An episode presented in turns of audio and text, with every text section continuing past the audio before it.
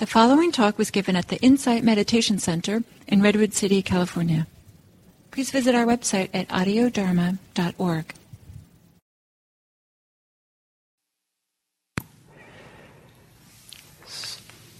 Hello, everyone, and welcome to the first talk of the year and beginning of another week of five part series. And uh, what I'd like to do this week is to answer the question what is the Dharma? And I'm hoping this uh, series will nice, create a nice foundation for what will follow, um, which isn't completely decided, but uh, I would like it to build on this. And um, and so Dharma is, uh, some ways, it's a very important, very central word in Buddhism because it could mean Buddhism. Uh, the Dharma sometimes sometimes is synonymous with the word Buddhism. The word Buddhism is a kind of a modern Western invention. Um, it didn't really exist that in that kind of way in, as an ism word um, in in Asia.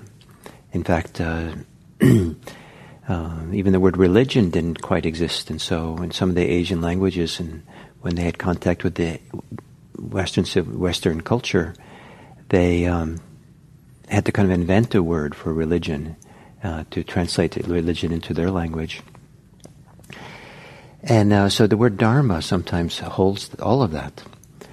But dharma also has more specific meanings, and uh, and the and has even in the ancient times they said that had a lot of different meanings, and um, and uh, uh, th- uh, th- three a list of three things that dharma means. That's I think very evocative uh, from the ancient commentaries.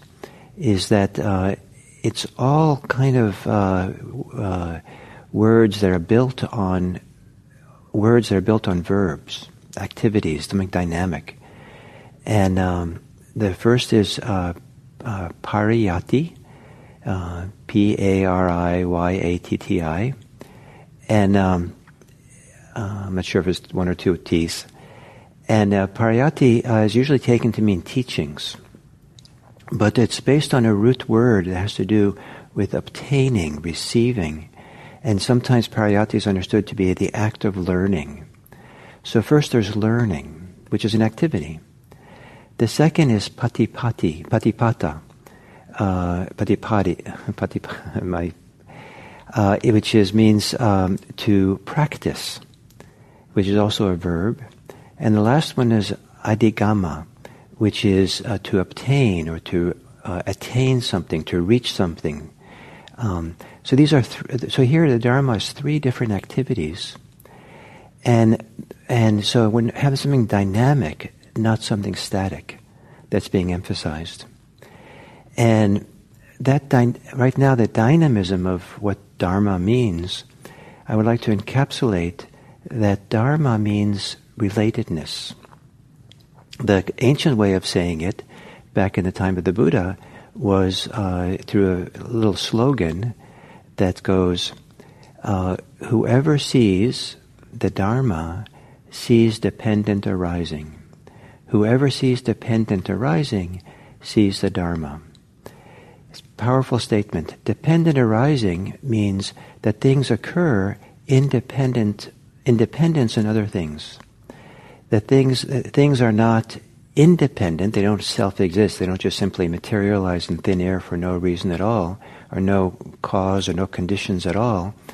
Um, they're always there because of uh, some, some preceding condition, some uh, event, some occurrence that then is the possibility for the next thing to occur. And um, so human life itself is clearly dependent on many factors in the present moment and down through the ages that had to occur in order to, uh, to be this phys- physical and psychological mental life that we embody, we experience, we are.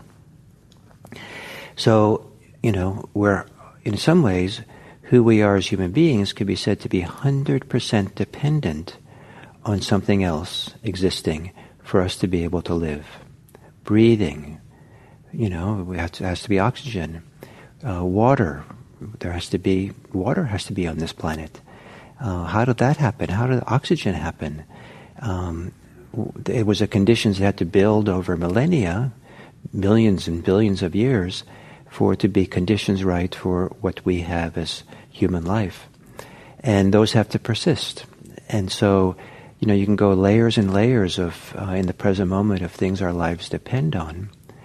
And our psychological life, our inner life, is dependent on all kinds of things as well. And some of them might be hormones, and our biology affects our psychology quite a bit. Uh, what other what happens in the world, uh, and some people their moods is completely uh, attached to, uh, connected to, wedded to uh, things in the world, what people do, what other people are doing, um, or substances, how they feel. It completely dependent on having coffee or not coffee, or or um, drugs and not drugs, or alcohol and not alcohol, and and so how the mood and how we feel is can be dependent on many things, exercise and not exercise.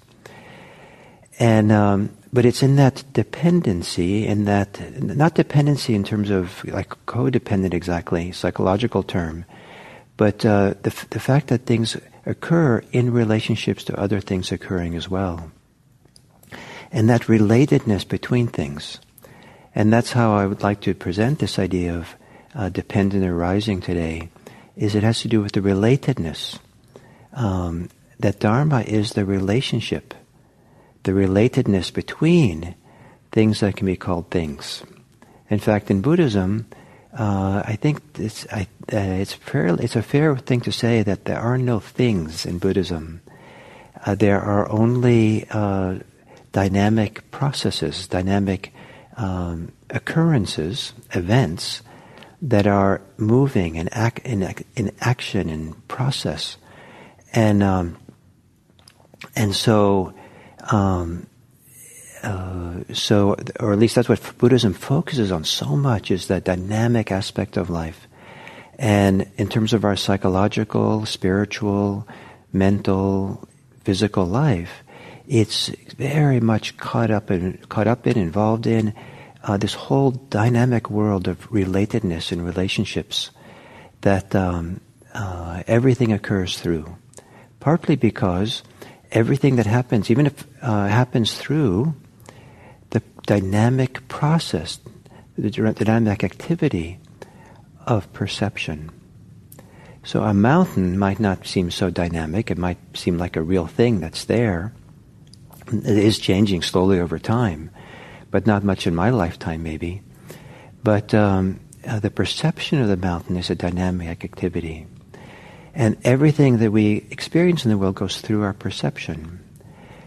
Deeper than our perception, it goes through uh, our liking and not liking it, our, our sense of uh, this is pleasant or unpleasant, partly because uh, our evaluation of things.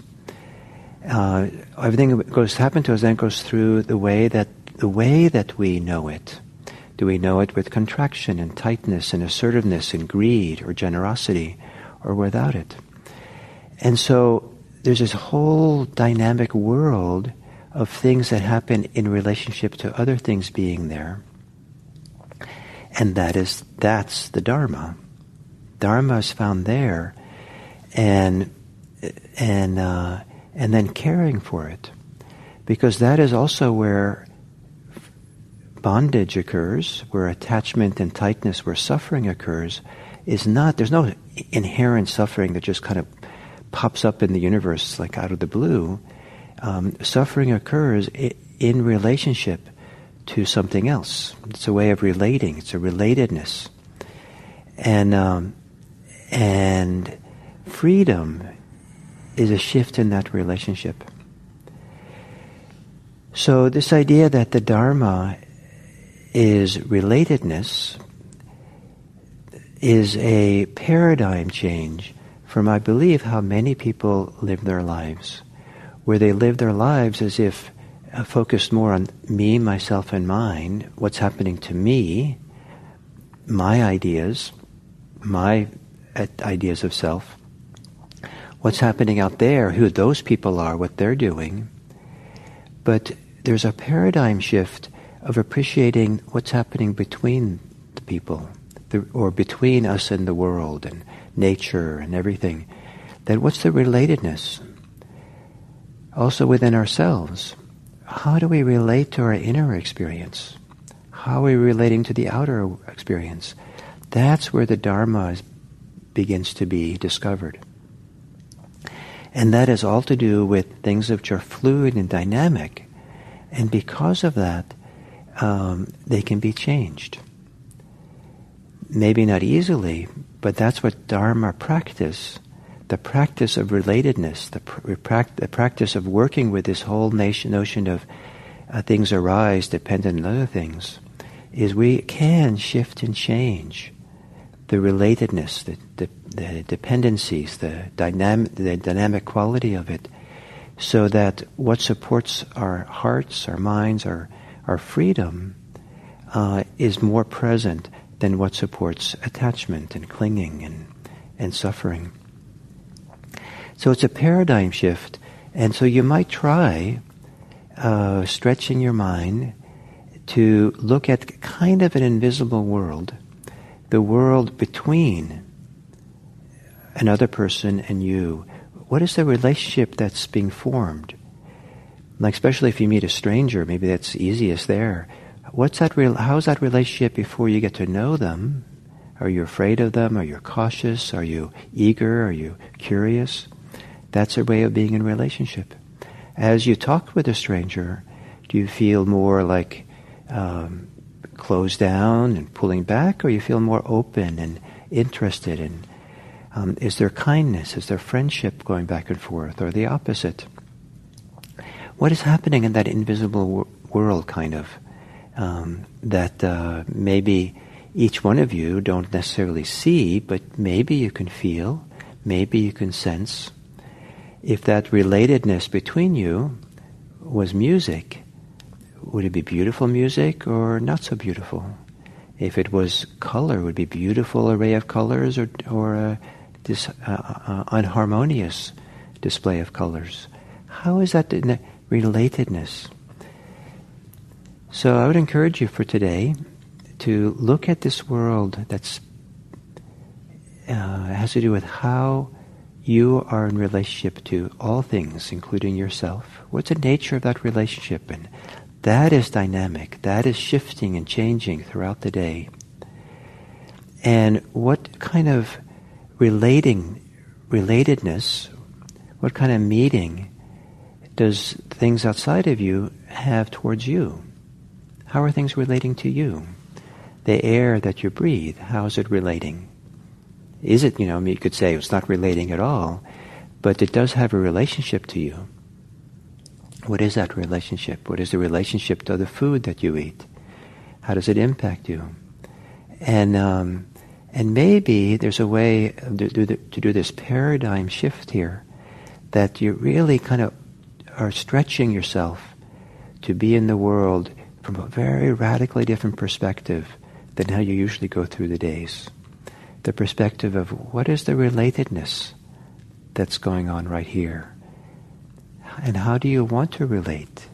What is the beautiful way of relating? So the Dharma is this uh, is what arises in relationship. And if you can see how things arise in a related way, then you're seeing the Dharma.